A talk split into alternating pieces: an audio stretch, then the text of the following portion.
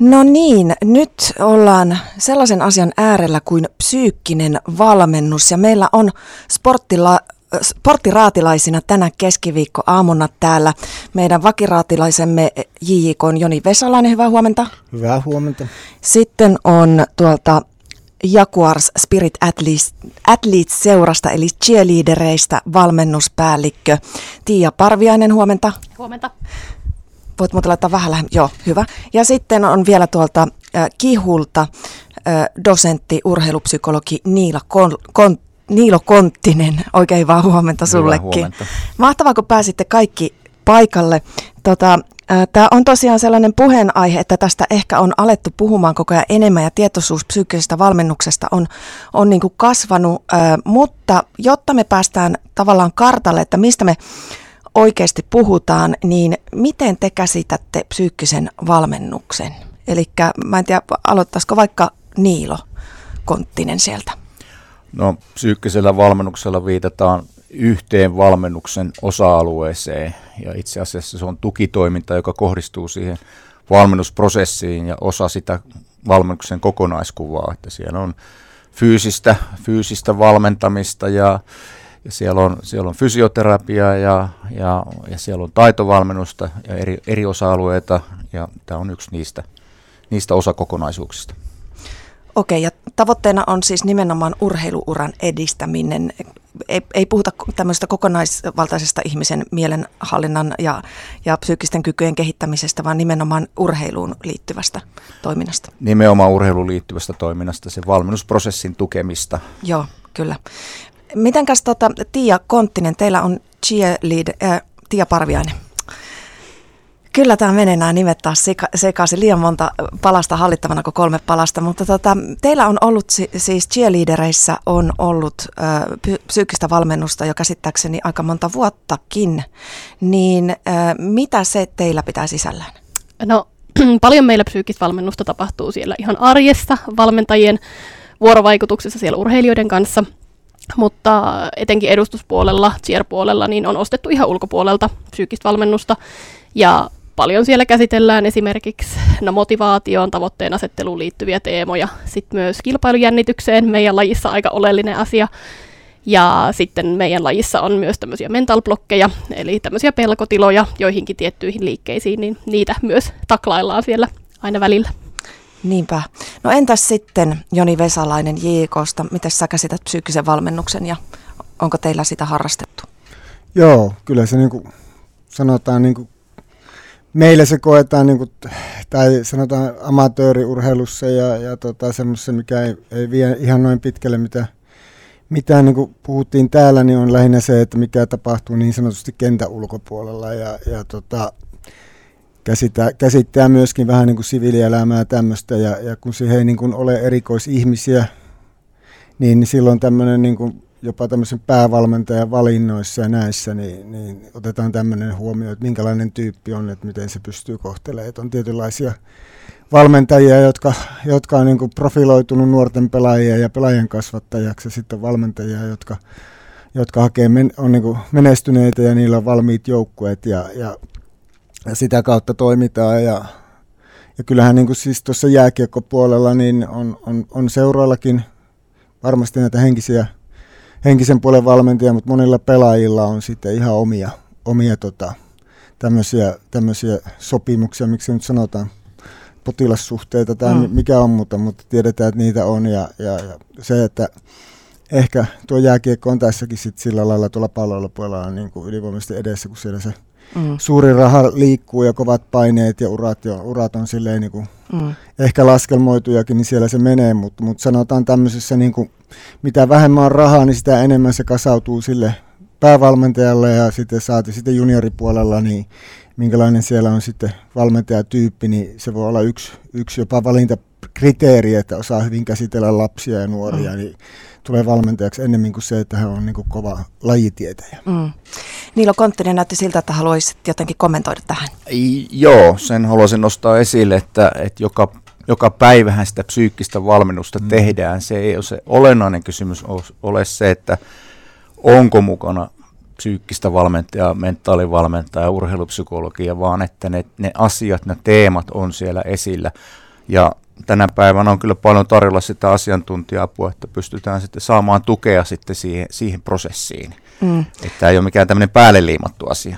Mm, Joni. Joo, ja kyllä nyt meilläkin niin tota, tietenkin sitä, sitä, sitä keskustellaan ja jopa, jopa niin kuin käydään, käydään niin kuin läpi, läpi asioita. Ja meilläkin, kun JJKssa oli viimeinen noin, oliko meillä 36 nuorta miestä, ja sitten kun mä oon tuossa pallokerhon puolella, niin siellä on 30 nuorta naista, niin kyllähän siinä niin kuin vääjäämättä tulee tarve tämmöiselle. Ja nyt kun, nyt kun tehtiin tuon Mehiläisen kanssa sopimus tästä näistä lääkäripalveluista, niin siellä käytiin jo keskustelua, että heidän kautta olisi sit saatavissa, saatavissa sitten tätäkin palvelua, mutta siihenkin pitää saada ihmisille sitten kasvot, että, että miten se toimii ja mahdollisimman matala kynnys niin kuin pelaajien ottaa yhteyttä sinne päin, että, että mm. se on semmoinen, että sen tarve on, on varmasti joka puolella suurempi, kun sitä pystytään tarjoamaan. Mm. Tiia Parviainen, kuka teillä tätä psyykkistä valmennusta Jeepoissa antaa? Kuka kouluttaa tai kuka vastaa siitä? No meillä paljon omat valmentajat tekee siinä mielessä sama tilanne kuin JJKlla kyllä. Ja sitten siellä edustuspuolella on ostettu ulkopuolelta, että Riikka Pasanen on meillä, meillä niin naisten edustuksen Joo. psyykkistä valmennusta tehnyt ja on kyllä ollut tykätty yhteistyökumppani. Joo. No Niilo Konttinen, tuossa oli puhetta siitä, että nykyään aika paljon on tarjolla erilaista toimia tällä kentällä, psyykkisen valmennuksen kentällä, niin mistä voi sitten tietää, että mihin, minkä tahon puoleen kääntyä, mistä saa oikeaa hyvää asiantuntemusta? Joo, meillä on paljon, paljon osaajia tänä, tänä päivänä ja, ja, ja tietenkin myöskin on, on sitä tiettyä kirjavuutta siinä. Ja tietenkin yksi hyvä tapa on sitten tutustua, tutustua huolella sitten käydä keskustelua tämän asiantuntijan kanssa ja vähän käydä hänen näkemyksiä läpi ja miettiä sitten, että miten tämä sitten asetus tässä, tässä tuota meidän, meidän, meidän seurassa e, esimerkiksi, miten se toiminta sitten järkevällä tavalla sitten tulisi, tulisi osa sitä, sitä toimintaa. Mutta meillä on Psykologiliiton, Suomen Psykologiliiton alaisuudessa toiminta sertifiointilautakunta, mm. mikä sertifioi asiantuntijoita ja on kahdenlaista sertifikaattia, on urheilupsykologeille oma, ja siinä täytyy olla se totta kai psykologikoulutus, sitten lisäkoulutusta, riittävä työkokemus sitten, mikä osoittaa sen, että on sitä sen, tämän toimintaympäristön tuntemusta riittävästi, ja sitoutuminen sitten ammattieettisiin sääntöihin. Ja sitten on myöskin toinen sertifikaatti, joka on tarkoitettu sitten sellaisille asiantuntijoille, joilla ei ole psykologikoulutusta, mutta että vahva koulutuksellinen tausta ja työkokemus sitten tällä urheilun ja liikunnan, liikunnan puolella. Tämä on hyvä, mm. hyvä merkki siitä aina, hyvä signaali siitä, että kyseinen henkilö on sitten kouluttautunut ja on sitä kokemusta mm. ja se on, se on käyty läpi, että tällä henkilöllä on pätevyyttä mm. toimia psyykkisen valmennuksen puolella. Joo, mä ajattelin, että jatkettaisiin siitä, että mikä merkitys tällä psyykkisellä valmentamisella sitten on urheilijalle ja nuorelle, ja onko kenties merkitys kasvanut, onko se tullut tärkeämmäksi tässä viime vuosien aikana, niin jos niin kuin vaikka esimerkiksi Niilo Konttinen voisi aloittaa. No totta kai aina se kokonaisuus ratkaisee, että niin kuin tuossa aikaisemmin viittasin siihen, että tämä on yksi osa sitä kokonaisuutta ja, ja äh, kyllä se, että urheilija, urheilijalla on valmiudet tehdä se huippu, huipputulos, niin kyllä siinä voisi sanoa, että se on, tämä psyykkinen puoli on, on ehdoton, mutta ei vielä riittävä, itsessään riittävä edellytys sille huippusuoritukselle, että se kokonaisuuden pitää pelata ja, ja sen, sen toimia, mutta tuota, että kyllä se sitten siinä menestyksessä kehittymisessä näkyy, jos tällä puolella on sitä jonkinlaista vajetta, että onhan se, onhan se erittäin tärkeä keskeinenkin tekijä sen kehittymisen ja menestyksen taustalla, mutta ei toki ainoa. Mm. Mitäs Joni Vesalainen? Joo, kyllä se, se on tosiaan, tuossa mietin, mietin sitä, sitä kaiken kaikkiaan, että jos tuommoinen niin palloilijakin, niin kuin sanotaan JJKssa tai pallokerhossa, niin kuluttaa kuukaudessa tuommoinen 60-100 tuntia siihen lajiharjoitteluun, niin se, että siitä olisi joku 2-4 tuntia semmoista keskustelua siitä, siitä semmoisen ihmisen kanssa, joka, joka niin kuin on siinä jollain lailla ymmärtää ja on siinä sisällä siihen, siihen touhuun, niin se, se varmasti veisi myös sitä lajihommaa eteenpäin. Että, että itse niin kuin toimin aikoinaan, aikoinaan tuossa, pelasin koripalloa koripallo, niin meillä oli semmoinen niin tiivis ryhmä, meitä oli 12 joukkuessa ja, ja, ja sillä lailla se oli pieni porukka ja sitten kun itse on tuossa olin töissä, töissä esimerkiksi tuossa kun olin Rauman lukossa silloin, silloin niin olin tosi paljon sen joukkueen mukana ja kun siinä oli 35 pelaajaa ja, ja tota, niin se oli ihan eri maailma, miten se meni ja ne pelaajat oli sitten vielä, kun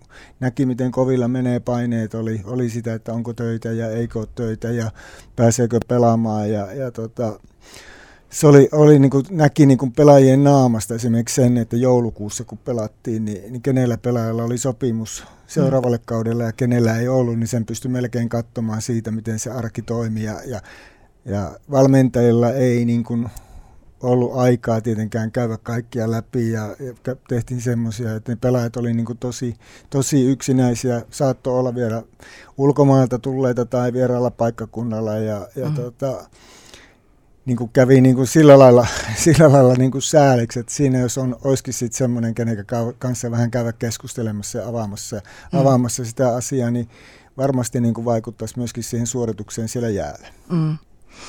Tiia Parviainen, miten sä näet psyykkisen valmennuksen merkityksen? No kyllä mä näkisin, että se merkitys on kasvanut koko ajan. Että meilläkin on lajissa siirrytty pikkuhiljaa niin kuin ihmislähtöiseen valmennukseen. Että se on nyt tämmöinen asia, mitä paljon halutaan meillä tehdä. Ihmislähtöinen valmennus. Kyllä. Toki Joo. voidaan puhua myös urheilijalähtöisestä valmennuksesta, mutta se ihmissana siinä Joo. viittaa siihen kokonaisuuteen. Nimenomaan. Ja että haluttaisiin nähdä se urheilija myös ihmisenä, että ei pelkästään sillä urheilunäkökulmalla. Mm.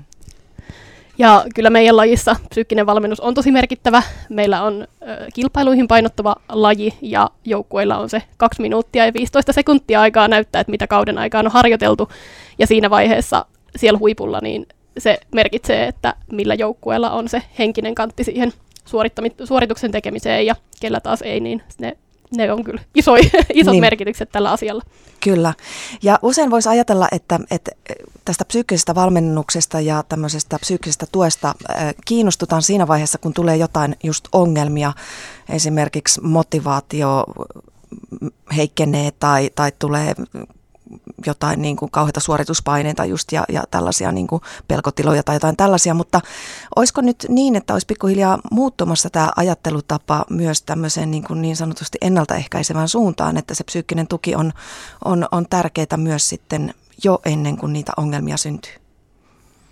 No joo, juuri, juuri tällä tavalla, että kyllä se usein se syy on joku ongelma, miksi sitten haetaan asiantuntija-apua tältä, tältä puolelta, mutta kyllä se pääpaino pitäisi olla siinä urheilijana kasvamisessa ja kehittymisessä, että siinä mielessä se tie, tietyllä tavalla tapaa semmoinen ennakoiva toiminta, toimintatapa ja tämmöinen kokonaisvaltainen toimintatapa. Tänä päivänä puhutaan siitä ihmislähtöisestä tai urheilijalähtöisestä valmen, val, valmentamisesta, mutta että lähtökohtana se, että katsotaan sitä urheilijan tilannetta ko, kokonaisuutena. Kohdataan ihminen, kohdataan urheilija, kohdataan huippuurheilija. Mm. Ja sitten, joo, Joni. Joo, että kyllä se niinku on muuttunut, muuttunut silleen, että jos mennään nyt vähän ajassa taaksepäin, niin sanotaan 20 vuotta sitten ruvettiin puhumaan fysiikkavalmenteissa, niin tänä päivänä se on niin kuin arkea. Mm. Ehkä kymmenen vuotta sitten ruvettiin puhumaan ruoka, siis ravinnon merkityksestä mm. ja henkisestä valmenteista, valmennuksesta. No se, kun ruvettiin puhumaan ravinnosta, niin yhtäkkiä esimerkiksi tuossa jääkiekkopuolella niin pelaajien urat piteni. Eli ruvettiinkin mm. pelaamaan yli 35-vuotiaaksi, kun ruvettiin kiinnittää siihen huomiota, mitä syödään. Okay. Ja nyt niin kuin tavallaan se, että tänä päivänä ollaan kyllä menossa vahvasti siihen, että jos halutaan niin kuin huipulle, niin siellä pitää olla sitten mm. sekä fysiikkaa että ravintopuolta että henkistä puolta. Ja, ja se niin kuin, tämmöinen niin kuin konkreettinen tapa esimerkiksi tämmöiselle ihan tavalliselle penkkiurheilijalle, niin voi miettiä, että, että jos on esimerkiksi joku hyvä, hyvä pelaaja ja se vaihtaa seuraa ja sitten se ei pelakkaa hyvin, niin, niin ei ne taidot varmasti ole minnekään hävinnyt, vaan siellä on jotain muita syitä, miksei mene, tai joku yksilöurheilija lähtee suuriin kilpailu, isoihin kisoihin ja siellä sitten tuleekin joku ja sitten välttämättä, välttämättä se se tota, suoritus ei olekaan sama taso, mikä se on ollut aikaisemmin. Että ainahan on niin kuin, olosuhteita ja on se ilmapiiri, mutta, mutta se just, että mihinkä se henkinen puoli tarvittaisi, että, että miten sä käsittelet niitä uusia, uutta ympäristöä tai tilanteita, niin se, että jos sä oot yksin, yksin siellä urheilijana, niin voi käydä niin kuin näin, mutta se, että jos siinä on se tukijoukko ja kenenkä kanssa avataan joku, joka on kokenut sen ja, ja mm. auttaa sut niin kuin tavallaan yli, niin, niin tota, Kyllä. Välttä, varmasti suoritus on paljon parempi. Niinpä. Ja Tiia Parviainen, teillä kun on ollut tota, ä, psyykkistä valmennusta ja siellä pidempään, niin, niin mäkin on kuullut positiivista palautetta oman tyttäreni kautta ja näin, mutta musta tuntuu tosiaan, että se myös heijastuu muuhunkin elämään, ei pelkä, pelkästään siihen urheilusuoritukseen. Ja jos ajatellaan, että teilläkin on nuoria naisia, nuoria tyttöjä siellä, keitä te valmennatte, niin sehän on ihan hirvittävän tärkeä, tärkeä elementti siinäkin mielessä toi, toi psyykkinen valmennus ja, ja tällaisten stressinsietokyvyn ynnä muiden taitojen opettelu. Joo, kyllä. Ja esimerkiksi jos puhutaan elämänhallinnasta, niin sehän kantaa kyllä ihan läpi elämän. Ja sitten meillä tosiaan kohderyhmään on paljon ö, tyttöjä ja naisia, niin tämmöinen itsetunto, itsevarmuus, itseluottamus, niin ne on sellaisia teemoja, mitkä tämän mm. somen kautta on varmastikin tullut ajankohtaisemmaksi kuin vaikka 10 tai 15 vuotta sitten on ollut. Mm. Ja nyt ollaan paljon puhuttu just nuorten naisten uupumisesta, ei puhuta urheilijoista, vaan ylipäätään, että paineet on aika kovat, mitä nuoret naiset kokee. Mä ajattelin, että vielä muutamalla sanalla pureuduttaisiin siihen, että mitä sitten seurat vois tehdä, että jos niin kuin ymmärretään, tiedostetaan psyykkisen valmentamisen merkitys ja tärkeys, mutta resursseja ei oikein siihen ole, niin minkälaisia rat- ratkaisuja tässä voisi keksiä? Kuka haluaisi aloittaa? Ois... No niin, okei, okay, Tiia. No, meillä on ratkaistu ihan kouluttamalla, että se on, niin kuin Niilo sanoi, että se on, ei voi olla millään tavalla päälle liimattua, vaan että se on osa sitä kokonaisuutta, niin se, että kaikilla valmentajilla on jonkinlainen tietämys asiasta, niin se auttaa tosi paljon. Ja ollaan sitten hyödynnetty ulkopuolisen tarjoajan kouluttamista ja meidän lajiliitto tarjoaa myös koulutusta, niin se on ollut meillä ihan toimiva tapa. Okei, onko teillä muuten muissakin seuroissa Suomessa niin on, on yhtä kehittyneellä tasolla tämä psyykkinen valmentaminen? No en osaa sanoa kaikkien Joo. seurojen Joo. osalta, mutta kyllä se Mutta lajiliitossa on, on tiedostettu tämä. Kyllä, Joo. kyllä. Kyllä. Mitenkäs äh, Niilo Konttinen, olisiko jotain ratkaisuja? No, no esimerkiksi seurat voisi tehdä paikkakunnalla yhteistyötä, että järjestää tämmöinen ikään kuin yhteispalkkauksella asiantuntija, asiantuntija-apu sitten seurojen ja urheilijoiden käytettäväksi. käytettäväksi. Mm. Et se on yksi, yksi toimintamalli. Tietysti, tietysti urheiluakatemian verkosto on tänä päivänä Suomessa laaja ja sen akatemiatoiminnan kautta pystyy saamaan apua myöskin sitten ja, ja tuki, tukitoimintoja tältä psyykkisen valmuksen puolelta. Ja siihen on vahvasti panostettu Suomessa viime, viime aikoina, että on sitä erilaista asiantuntijatoimintaa tarjolla sitten akatemia, akatemia puolella. Sitten mä nostaisin kyllä esille että valmentajakoulutuksen todellakin, että se on yksi tärkeä, tärkeä tekijä isossa kuvassa myöskin.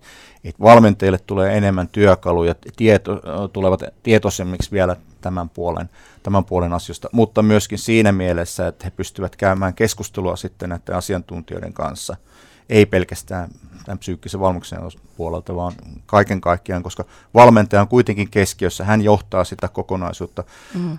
ilman muuta koulutuksen kautta, saada sellaisia valmiuksia käydä sitä vuoropuhelua erilaisten asiantuntijoiden kanssa. Mm. Ja sitten voisiko olla yhtenä ratkaisuna se, että jos resursseista on pula, niin kenties vanhemmat olisi, olisi valmiita, jos puhutaan niin kuin harrastajista ja nuoremmista, siis lapsista ja, ja teineistä, niin pik, ehkä vanhemmat olisi valmiita maksamaan pikkasen enemmän, jos ne tietäisi, että ne sais tällaista psyykkistä valmennusta siellä myös, joka heijastuu kenties lapsen elämään muutenkin sitten tämmöisenä tasapainoisempana kehityksenä. Kenties mitä mieltä esimerkiksi Joni Vesalainen olet siitä?